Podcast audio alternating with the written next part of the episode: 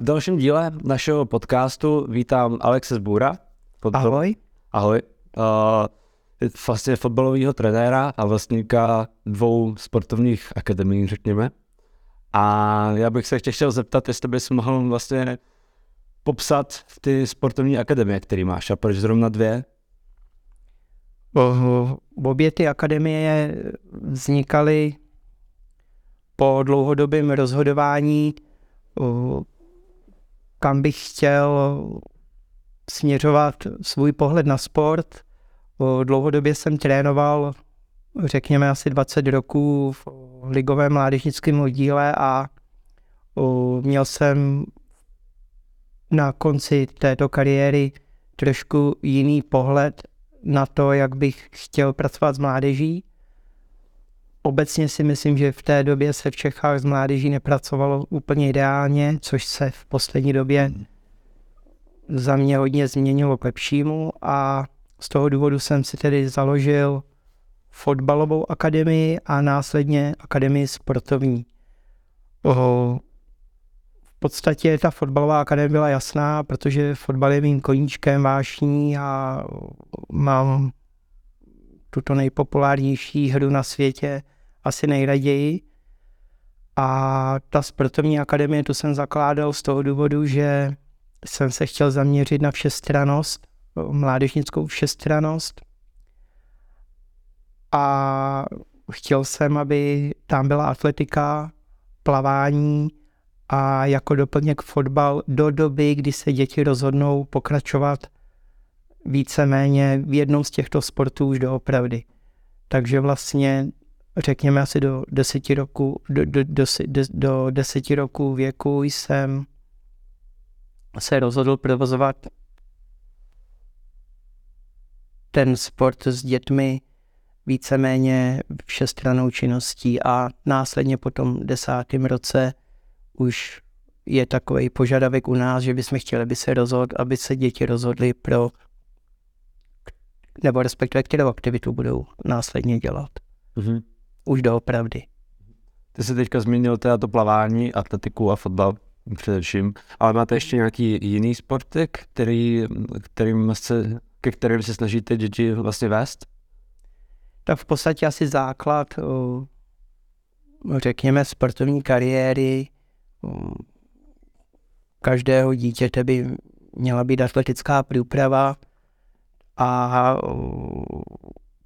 proto i ten fotbal vlastně od útlého mládí, řekněme od těch 4-5 let směřujeme k tomu, aby jsme ho dělali na základě té atletické průpravy. To znamená, nevěnujeme se tolik jenom fotbalu, ale hlavně se snažíme rozvíjet ty děti všestranně, co se týče atletiky, protože dneska fotbal a pravděpodobně veškeré kolektivní sportovní hry směřují do rychlosti, do, do toho, že vlastně je potřeba, aby ty děti byly velmi dobře připraveny atleticky. Mm-hmm. Takže asi tak. Mhm.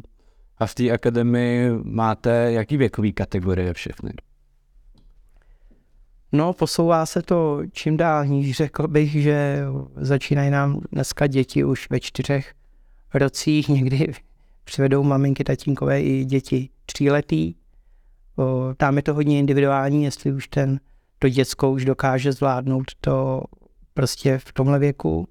Ale řekněme, že nabíráme děti od čtyř roků věku, ale nabíráme i děti v pozdějším věku, když se rozhodnou, že by ten daný sport chtěli dělat. Jsme rádi za každé dítě. Dneska prostě samozřejmě dětí je relativně málo a jsme rádi za každý dítě, který k nám přijde. Mm-hmm. A potom do kolika let tam většinou jsou ty fotbalové akademie? A ještě by mě vlastně zajímalo k tomuhle, jaký procent dětí přestoupí potom do nějakých mm-hmm. klubů a jaký mm-hmm. procent dětí skončí. Třeba s fotbalem nebo se sportem úplně, jestli víš. Tak asi největší odliv dětí je mm, v tom nejmenším věku, protože ty děcka častokrát i rodiče ještě nevědí, co to všechno obnáší a hlavně ani to dítě neví, jestli ho to bude bavit. To znamená, že největší odliv dětí je těch ná, po těch náborech, řekněme během prvního roku. A o, co se týče, jak staré děti máme, tak máme za těch 8 roků působnosti už se nám podařilo postavit i starší dorostence, to znamená fotbalovým žargonem řečeno kategorii u, v současné době U19, je to ročník 2004 a vlastně dneska máme všechny věkové kategorie od Benjamínků nebo řekněme od školičky až po starší dorost a příští rok se chystáme otevřít už může. Takže máte teďka vlastně, řekněme, takovou směsici věkových kategorií od 3 let do nějakých 19-20. Přesně tak, od 3 let do 19 s tím, že vlastně ta nejstarší kategorie hraje nejvyšší preskou soutěž. Mm-hmm. Už teda se nám podařilo do ní probojovat, no. Mm-hmm. A když uh, ta ty, ještě je, je, když řekněme, máš už tu věkovou kategorii, kdy těm klukům je 14 až 19 mm. teda, tak tam většinou už odchází i do nějakých jiných klubů, případně třeba se rozhodnou skončit. Hmm. Tak jak je to tady? Kolik procent třeba přestoupí jinam, do lepších klubů, hmm. případně kam? Hmm. Na to jsi ty nejvíc hrdý, um, kam ty kluci přestoupili, do jakých klubů a jaký procent jich třeba skončí? Tak je to o ambicích, častokrát o ambicích rodičů, nic proti, protože si myslím, že jako fotbalová škola, jako jsme my, bychom měli chtít a Měli bychom být rádi, když se nám podaří vychovat hráče pro tradiční velkokluby české. A odchází nám děti, pokud nám tedy odejdou, protože díky bohu se na mě v podstatě snaží dobře dost dlouho, ale nicméně odešly nám děti do Slávie. Máme v současné době dva reprezentanty odchované, to znamená, do ligových, do extraligových klubů už se nám podařilo některé fotbalisty vychovat. A do takových těch průměrných klubů v Praze nám moc děti neodcházejí. Řekl bych, že to je výjimečné. Mhm. A já vím, že jsi mi jednou zmiňoval, že jste jednali snad dokonce s Ajaxem v jednom Klučinovi. A jak to dopadlo? Jednali jsme, jednali jsme, ozval se nám Akademie Ajaxu, tehdy to byl zájem o jednoho cizince, který u nás působil, ale nakonec z toho sešlo, protože šel studovat do Ameriky ten kluk.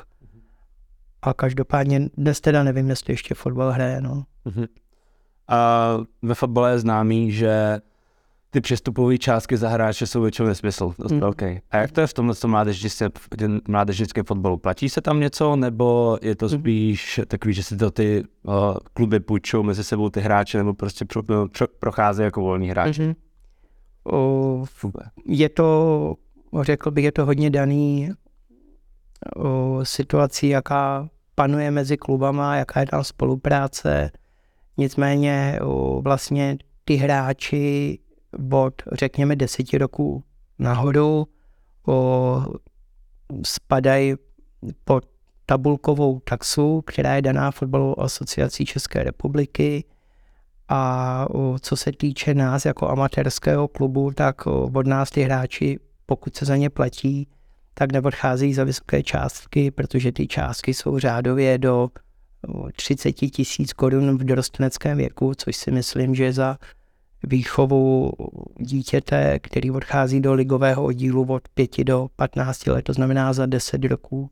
Myslím si, opravdu dneska těžké práce, to není zase tak jako veliká částka. Samozřejmě, pokud ten hráč odchází pak mezi o, profesionálními celky, dochází k tomu přestupu, tak částka je mnohem vyšší, ale je to podmíněný pravděpodobně profesionální smlouvou a o, my jsme amatérský sportovní klub. Ty jsi ještě říkal, že to je tou tabulkovou taxou a když jsi kolem toho věku 15 let, tak tam je to třeba 30 tisíc. Když je někdo nadaný, může si říct i víc? Nebo? Jo, mm, je to o tom, kam odchází. Pokud teda odchází do ligového oddílu, tak si myslím, že v 15 letech je ta částka 30 tisíc korun O, asi tolik, víc si neříkáme v žádném případě, o, s tím, že je hodně hráčů, který pouštíme zadarmo, ale je to o spolupráci mezi těmi oddíly, jak říkám. No. Mhm. A s jakýma no, klubama třeba spolupracujete? O, spolupracujeme, v, pokud se jedná o ligové oddíly, mm-hmm. tak o, teď jsme pouštěli kluka do Plzně, do, ne do Viktorky, ale do Petřínu Plzeň, ale v rámci Prahy v podstatě se, jsme schopni domluvit víceméně s jakýmkoliv ligovým oddílem. Teď máme kluka v extraligovém oddíle v Dukle na, zkou, na, je ve zkušebním období v U19, což je poměrně úspěch, hrajou nejvyšší celorepublikovou soutěž Dukla teď a myslím si, že to dám dělají dobře. Ale je to opravdu o té domluvě, no, jako i o té individuální domluvě mezi náma prostě. Mm-hmm. A ty jsi ještě zmínil amatérský a profesionální kluby vlastně, mm. tak jak se tohle to dělí? Co je, že ty si říkal, že vy jste amatérský klub a potom je ta profesionální klub, tak jaký je mezi tím rozdíl? Tak v podstatě profesionální kluby jsou kluby, které hrajou první ligu, druhou ligu, takže to jsou, bych řekl, dneska kluby s profesionální licencí. Mm-hmm. No a potom už, už se jedná spíš o amatérské kluby. No. Jo. Takže i když mají řekněme chlapy, chlapy, ale hrajou nějakou první A třídu, tak to už nejsou profesionálové? Nejsou, nejsou, jsou to, je to amatérský fotbal za mě, je to amatérský fotbal. Byť teda samozřejmě i v té první A třídě můžou ti muži mít nějakou profesionální smlouvu, nebo ti hráči nad 15 roků, mm-hmm. ale myslím si, že to je zcela výjimečné. No, a tak tam nebudou žádný asi velký ani peníze. Ne, ne, to si dělá pro radost fotbalu a Prostě myslím si, že ne. A víš, jaký je takový průměrný plat českého fotbalisty, který hraje ta první ligu? Mám představu. Mám představu, je to hodně individuální. Samozřejmě ten nejvyšší trend určují naše největší kluby, jako jsou Sparta, Viktoria, Plzeň, Slávia. Tak tam asi ti, ti hráči jsou schopni si vydělat nejvyšší peníze nebo největší peníze a potom je tam teda si myslím propastný rozdíl. Mm-hmm. A když bys tak měl třeba porovnat o, nebo odhadnout, jaký je, řekněme, ten nejvyšší plat, který můžeš v Česku dostat, v Český leze, kdo případně ho teďka má mm-hmm. podle tebe, a zase jaký může být ten nejmenší, pokud se furt jednáme, nebo bavíme se o té první lize. Hm. Pokud se budeme bavit o momentální, momentálním období, tak nebo dlouhodobě. Dlouhodobě ten trend určuje Sparta, jsem přesvědčený. Je to samozřejmě daný taky možnostmi majitele klubu a potom je tam Slávia, si myslím, a vzhledem k tomu, že Viktoria Plzeň hraje v současné době ligy, ligu mistrů, jak dobře víme, a je pravděpodobně v současné době nejúspěšnější český klub, tak, tak pravděpodobně momentální platové podmínky jsou velmi dobré i ve Viktorii Plzeň. O, nebudu říkat jméno, kolik který se hráč si vydělá peněz, a to sem asi nepatří, ale řeknu rád, kolik si myslím, myslím si, že ty platy můžou být až do 3 milionů korun. Měsíčně. Měsíčně. A ten, řekněme, nejmenší český lize, co je, kolik by tak mohl být? to jsou řádově desetitisíce korun. Určitě to není to, co si myslí široká veřejnost, že se jedná vždy o stovky tisíc. Není to jednoduché ufinancovat profesionálně ligový oddíl a je to velmi složité a myslím si, že skutečně jsou to i řádově desítky tisíc korun, za co ti kluci dneska hrajou, hrají. Jako. Takže jejich v podstatě sen je se dostat do jednoho z těch velkou klubů, které jsem jmenoval, anebo do zahraničí. No. Mhm. Takže můžou dostávat v nějaké 40-50 tisíc v český, vlastně v první lize. Potom, když půjdeme do druhého, třetí, tak tam už to bude klidně i míň. Myslím si, že od 50 tisíc nahoru ti kluci můžou dostávat, ale i v druhé lize jsou zajímavé platy pro ty začínající hráče, s tím, že ale skutečně je to v momentálních možnostech majitele nebo majitelů klubu. Mhm. Je to o tom. Um, když jsme teďka u toho financování, řekněme, nebo u těch um, uh, finančních možnostech, tak jakým způsobem vlastně ten klub, je vaše, vaše akademie, může mít zdroje peněžní? Odkud může čerpat vlastně? Mm-hmm. O, samozřejmě nezanedbatelným přínosem pro jakýkoliv sportovní oddíl jsou příspěvky od rodičů. Mm-hmm. O, a potom teda se jedná o státní podporu z různých dotačních programů. Asi nejhlavnější je mm, program Můj klub. Mhm. A v Praze, vzhledem k tomu, že začal velmi dobře fungovat Pražský fotbalový svaz, tak mm, vlastně podpora od Pražského fotbalového klubu je velmi zajímavá. Mhm. To je asi, to, to jsou, asi ty nejdůležitější dotační podpory, který, na který může klub dosáhnout. Mhm. A tohle to všechno spadá pod, to, to je samostatný subjekt, nebo to spadá pod ministerstvo a tělovýchovy a sportu? Školství tělovýchovy. a sportu. Tak ten můj klub spadá pod NSA, Národní Národní sportovní agenturu Hm. a Pražský fotbalový svaz je krajský vlastně svaz fotbalový a ten dostává podporu od magistrátu hlavního města Prahy. Takže teda ty hlavní příjmy, co vlastně teďka akademie má, tak jsou tam nějaký, řekněme, ty dotace a, a potom ty příspěvky od rodičů. Jsou to tyto tři pilíře. Je to, jsou to dotace, příspěvky od rodičů, s tím, že u nás je filozofie, že nechceme až tak pracovat s velkým počtem hráčů, že chceme, aby vzhledem k rozkvětu těch fotbalistů jsme přesvědčeni, že je lepší pracovat v menším kolektivu. Takže u nás ten třetí pilíř, co se týče teda příspěvku od rodičů, je skutečně pomocný jako pilíř. Je tam Mhm.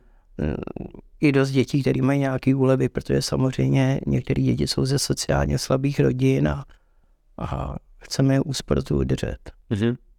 A kolik ta vlastně máte dětí v té akademii a kolik členů realizačního týmu? Ve fotbale je, asi, je více jak 200 dětí, Mhm. v současné době asi 220 fotbalistů a na atletice jich máme asi 100 nebo 80, řekněme. Ono se to trošičku mění. Teď byla taková náborová kampaň, kdy prostě ty počty můžou zase něco vyskočit, takže že řekněme, že v průměru je u nás 300 sportovců a těm se věnuje 22 trenérů v současné době. Ale i těch 22 nestačí. A eh, kolik je těm trenérům většinou let? Máte tam někoho mladého studenty? Máme, ano, ano, ano, máme tam studenty z fakulty tělovýchovy a sportu, takže to jsou asi naši nejmladší trenéři. A pak tam máme samozřejmě už hotové dospělé trenéry. Mnohdy pomáhají tatínkové, je to prostě běžný, ale jsou to většinou fotbalisti, nebo všichni jsou fotbalisti, řekněme. Bývalí, no. A kdybys měl porovnat teďka generaci těch dětí, co je, kterým je třeba 10 let, a kdybys měl porovnat generaci, která byla třeba před 10-15 lety, tak v čem se liší ty děti v dnešní době, podle tebe? Myslíš si, že je zlenivěle třeba? I v, no, důsledkem pandemie? No, Po, my jsme po skončení covidové pandemie, když se nám ty děti začaly vracet, tak jsme teda naštěstí o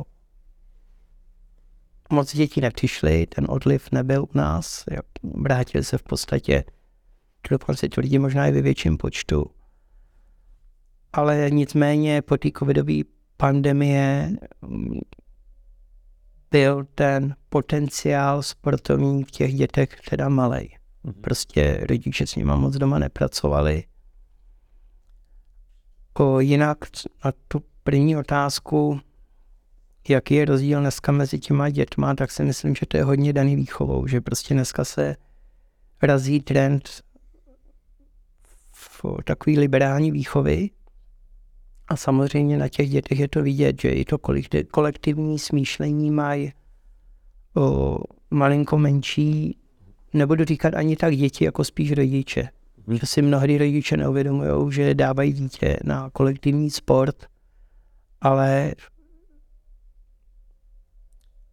a měli by se chovat kolektivně, s tím, že ale bohužel samozřejmě ty rodiče mají i jiný zájmy, chtějí, aby i ty děti dělali jiné koníčky, ale bohužel se nám v poslední době stává, že nám častokrát některé děti na utkání chybí a není to příjemný, když ten trenér nominuje 18 hráčů a přijede mu jich 12. No. Ale je to celospolečenský jev, celospolečenský, doufám se tvrdit, trend, a samozřejmě, že v těch ale profesionálních oddílech eh, tyhle problémy mají menší, protože samozřejmě tam už dávají děti, rodiče ambicioznější, dalo by se říci, a prostě tam ta morálka je na trošku vyšší úrovni. Byť si myslím, že teda my fungujeme ještě jako dobře. Mm-hmm. A když jsme teďka trochu ty historie, tak jakým způsobem se podle tebe vyvinul, ty už to zmínil na začátku, ale jakým způsobem se vyvinula i výchova fotbalová, nebo řekněme sportovní tady v Česku za 20-30 let, mm-hmm. že vám to šlo asi rapidně nahoru? Šlo, šlo, šlo, prostě samozřejmě tady je moda hodně kritizovat v Čechách, ale když sleduju ten vývoj sportovní a hlavně ten fotbalový vývoj mládeže v Čechách za posledních těch 8 roků, co jsem založil tu akademii, tak vidím dobře tu Prahu a v té Praze ten vývoj je diametrálně odlišný z hlediska kvality, než byl před 8 roky a je to způsobený hlavně, myslím si, výbornou trenérskou osvětou. Takže dneska ty tréninky jsou na podstatně vyšší kvalitě, trenéři jsou podstatně kvalitnější, než bývali, i když jich je neustále nedostatek. A o, myslím si, že i Pražský fotbalový svaz v poslední, v posledních osmi letech, řekněme možná o čtvrtinu nebo o pětinu, navýšil počty dětí a ve fotbale se teď šikovných malých dětí pohybuje opravdu hodně i když si myslím, že je, je to do určitého věku, kdy nám ty děti jsou schopný držet krok s vyspělými, řekněme, kluby v Evropě. Že v určitém věku je ztrácíme, prostě co se týče té tý kvality. Mhm. Čím si myslíš, že to je způsobený, že ztrácíme? Je to takový kliše, hodně se o tom mluví, v Praze ta osvěta je veliká, ale myslím si, že nejen v Praze, ale myslím si, že to je hrou na výsledky. Mm-hmm. Že prostě pořád uh, je zásadní problém v tom, že uh, čím jsou ti, myslím si, že hlavně je to daný u těch starších kategorií, že, že trenéři hrajou na výsledek a samozřejmě ta individuální herní činnost jednotlivce potom se rozvíjí daleko méně než kdyby dokázali v sobě potlačit ego. to výsledkový ego, když to tak nazveme. A bohužel potýkáme se s tím i u nás, že i když e, se snažím nebo snažíme s těma trenérama pracovat, aby nehráli na výsledek, aby omlazovali kategorie, pokud ten kluk pohybově nebo ten hráč pohybově zvládá hrát mezi staršíma, aby se snažili a soustředili na tu herní činnost jednotlivce, tak i u nás jsou trenéři, kteří řeknou, nezlob se, ale uh, já jsem výsledkář a rád hraju na výsledky a hraje od toho, aby se vyhrávalo. Mm-hmm. Ale pak bohužel rozvoj toho jednotlivce není tak není takový, jaký by mohl být, kdyby se na ty výsledky tolik nehrálo prostě. Mm-hmm. A to si myslím, že je zásadní rozdíl mezi náma a vyspělou Evropou. Že tam se prostě nehraje na výsledky, tady furt jo? myslím si, že tam se nehraje na výsledky těch pozdějších kategoriích, to znamená od U15 do U19, že ta hra na ty výsledky je tam na daleko menší úrovni než tady. Měl jsem možnost naštívit některé zahraniční velkokluby v rámci stáže dřív, teď v poslední době už tolik nejezdím. A jaký třeba zahraniční kluby? A jak tam Amsterdam, se Arnhem, o Bayernichov, takže prostě tam jsem viděl takovou tu profesionalitu, s jakou se s těma klukama pracuje a, a právě, právě tam mě přesvědčili, že jediná cesta, která je, nebo která vede k tomu vychovat top fotbalistu je, aby i v tom pozdějším věku se uhnulo od těch výsledků a prostě řekněme do té kategorie U17, aby opravdu se hrálo pokud možno, nebo aby ten důraz byl kladený na herní činnost toho jednotlivce. Takže pro tebe to osobně, a takhle to mají ty vyspělé státy, je lepší, když se třeba prohraje 3-0 nebo 3-1, ale každý z těch hráčů hraje dobře, udělá prostě nějakou i třeba chybu, ale má, řekněme, rozvíjí tam tu svoji individuálnost, že se to jenom na jednoho vysokého vepředu, ten dává góly. A tohle je ten způsob, že radši prohrát, ale až každý si zahraje to svoje. No, jsem přesvědčený, že nejlepší alternativa je vyhrávat tím správným způsobem. A jaký způsob to je? A to je ten způsob, kdy už prostě dokážeme do toho herního systému přenést ty kreativní prvky těch jednotlivců, o hru po zemi, o prostě kvalitní hru.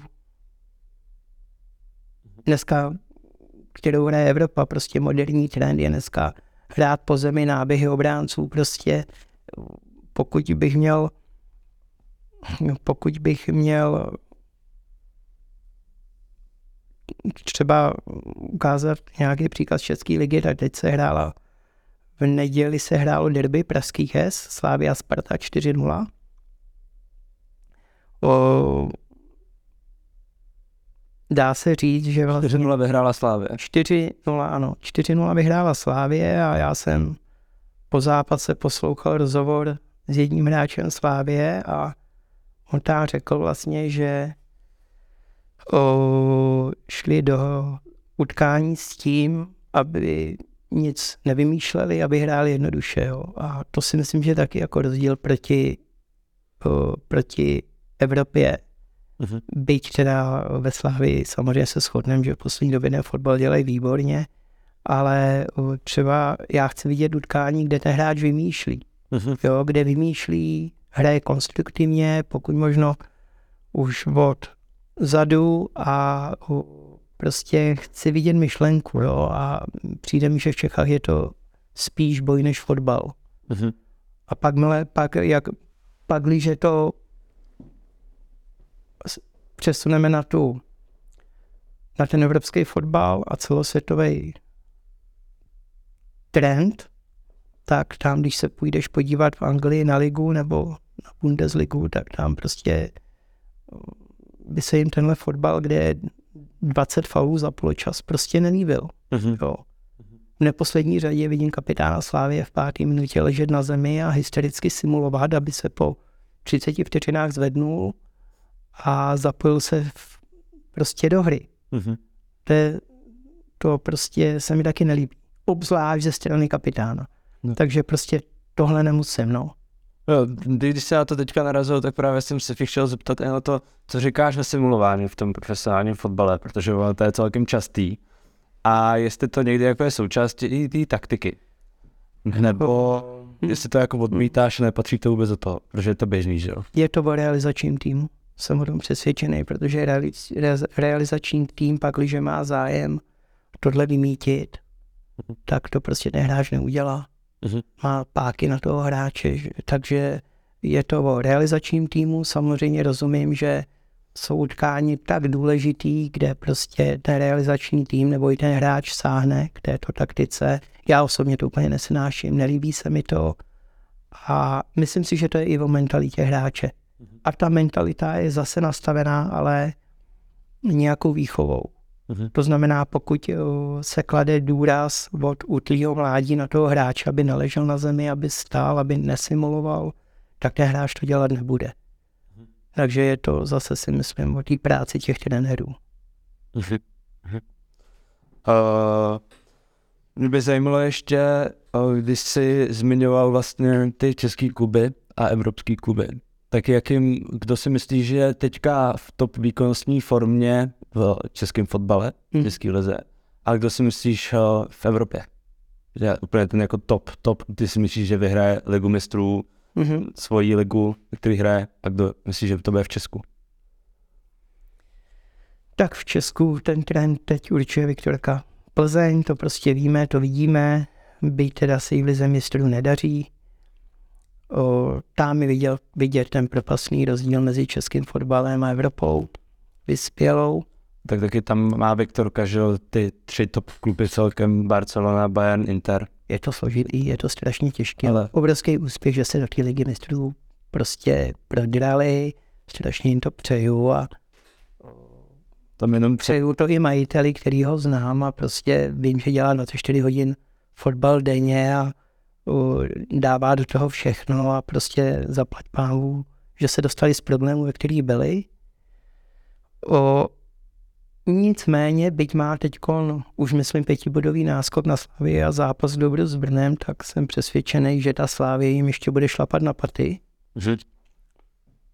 O, takže jednoznačně je to teda Viktorka Plzeň v Čechách, je to Slávia Praha, ta to dlouhodobě dělá dobře. A líbí se mi herní styl a herní systém Slovácka, mhm. byť teď není tak nahoře, ale hrajou konferenční ligu s hlavou nahoře a, a rád se na ty jejich utkání dívám. Mhm. No. A, a celosvětové nebo evropské? Celosvětově to mám daný, já jsem obrovský fanda Bayernu Mnichov, to je prostě radost, jak to dělají samozřejmě jsou kluby jako Paris Saint-Germain, který mají v podstatě nevyčerpatelný rozpočet, takže si koupí koho chtějí, ale mně se líbí Bayern, Bayern Míchov. Mm-hmm. Prostě. Um, když bychom se teďka ještě trochu vrátili k té vaší akademii, k té tvoje akademii, tak co vlastně všechno obnáší tvoje práce, ty akademie? Co takový denní náplň? Hmm. No, když jsem to zakládal, tak jsem samozřejmě uvažoval hlavně sportovně, ale bohužel ta funkcionařina a papírování eh, zabere mnohem více času, takže v podstatě každý den, každý den prostě je to taková ta kancelářská práce. Mm-hmm. A ta sportovní práce už je jenom taková, taková třešnička na dortu, bych řekl. Mm-hmm. No. A um, co vlastně, řekněme, je taková největší starost u té akademie, co s čím se jako potýkáš, co tě nejvíc hmm. trápí a s čím máš nejvíc vlastně práce, ale málo užitku? Tak největší starost je asi zajištění tréninkových ploch. Protože prostě v Praze a vůbec v celých Čechách je, pravdě, je veliký problém prostě s tréninkovými plochama pro mládež. Hmm. A to je o politice, o té se moc bavit nechci. Nicméně tohle mě trápí nejvíc. Před těmi osmi lety jsem si uměl představit, že budeme hrát jednou na vlastním stadionu. Bohužel jsme v podnájmech, byť si myslím, že ty podnájmy jsou na úrovni, ale jsou velmi draze zaplacené. A takže doufám, že se jednou dostaneme k nějakému vlastnímu fotbalovému stánku. Takže to je asi největší naše trápení. Ale jinak jinak dobrý, jinak o, máme dobrý tým trenérů, máme pozitivní atmosféru, si myslím, v klubu. Starší dorostenci vedou nejvyšší preskou soutěž momentálně, což si myslím, že je velký úspěch, když vezmu, že spousta klubů nedokázala za stoletou historii ani postavit všechny kategorie. Takže všechno dobrý a jedeme a díváme se na to pozitivně.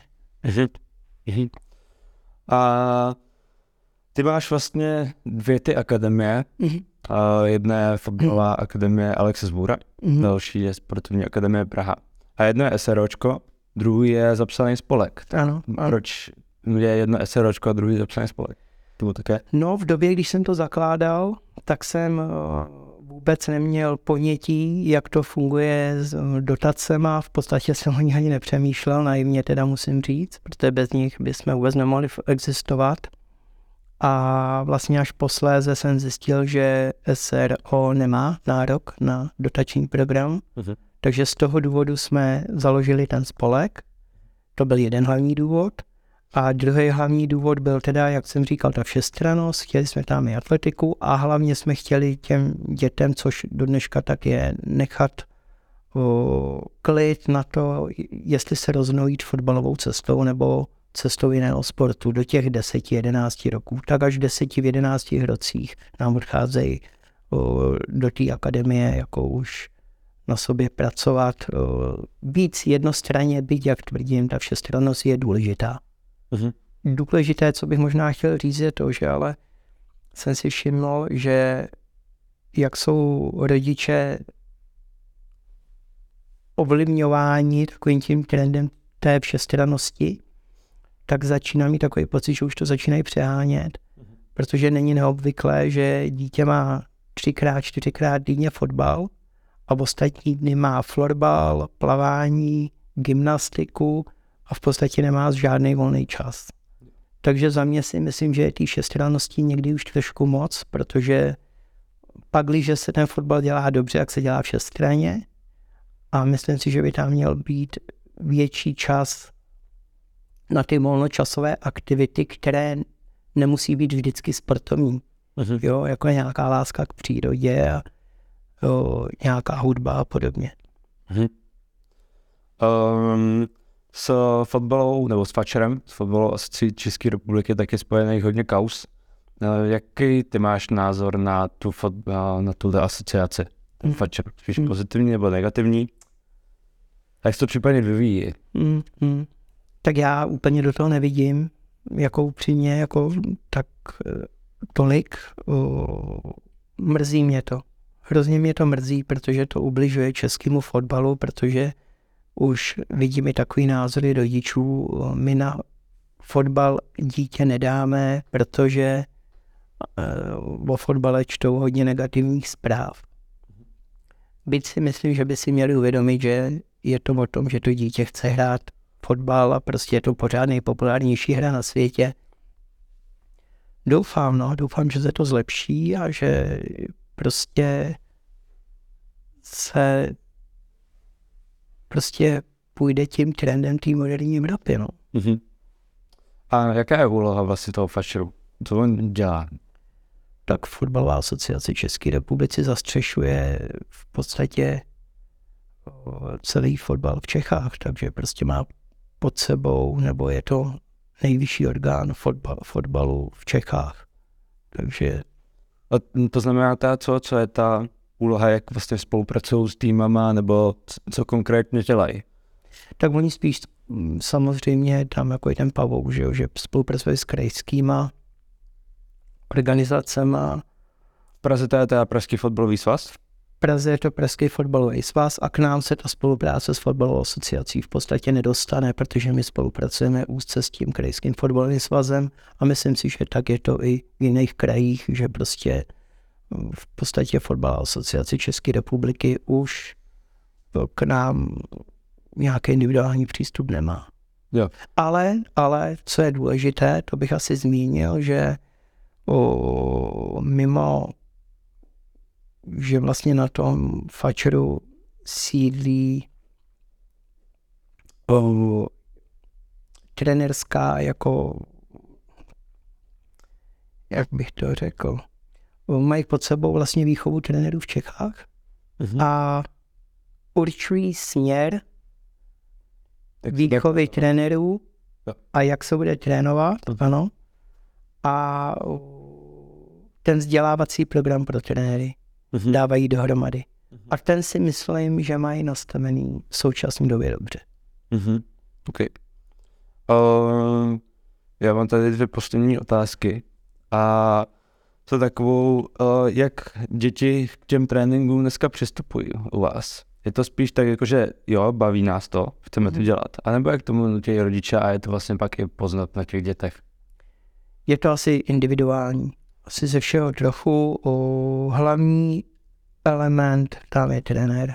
Mhm. Pokud ten trenér umí nastavit ten tým tak, že ty děti to baví, že tak ty děti fungují a fungují i rodiče, bych řekl. Mhm. Pokud ten trenér o, neumí nastavit ten tým a neumí do toho zapojit i tu rodičovskou základnu, Mhm. tak samozřejmě funguje hůř. Mhm. Jo. A mě by ta ještě poslední otázka, která by mě zajímala, tak to je, o, jak dlouho už tu akademii máš a proč jsi vlastně rozhodl založit? Máme ji 8 roků. Mhm. Po, po důvodu toho založení jsem se zmiňoval, že jsem chtěl dělat ten fotbal trošičku jinak. No, pak, co je důležité říct, tedy, že vzhledem k tomu, že jsem ještě v současné době zaměstnaný, tak jsem chtěl nakonec dělat jenom ten fotbal Mhm. a naivně jsem si představoval, že po dvou letech už budu, řekněme, té akademie budu dělat jenom ten fotbal, ale pořád teda pracuji u toho. Ale jinak akademie funguje dobře, jsme v pozitivních číslech a to asi jsou ty hlavní důvody. Mhm. A ty jsi předtím trénoval teda fotbal někde jinde, v nějakém jiném Trénoval jsem v jiném klubu, v jiném klubu jsem trénoval, trénoval jsem nebo ve, pracoval jsem u pražských výběrů, Mhm. na Spartě jsem měl tu čest pracovat chvíli ve scoutingu, ale nicméně chtěl jsem jít vlastní cestou a nelituju toho, i když to není jednoduchá cesta. A každého, kdo by chtěl touto cestou jít, tak upozorňuji, že je to těžká řehole. Je to dělat fotbal od pondělí do neděle. Tak když tě to zase naplňuje, tak je to asi s, s každým jiným podnikáním, že pokud podnikatel dělá něco vlastního, tak to musí obětovat trochu ten čas. ne? Je to krásná práce a pak, když se to dělá dobře, tak ty děti ti to vrátí. Hmm. A nejkrásnější na tom jsou ty děti. Okay, super, myslím, že hezká, hezký slova na závěr, takže já ti děkuju za no, hlavní část. Jo? Díky, taky díky. děkuji. Děkuji za pozvání.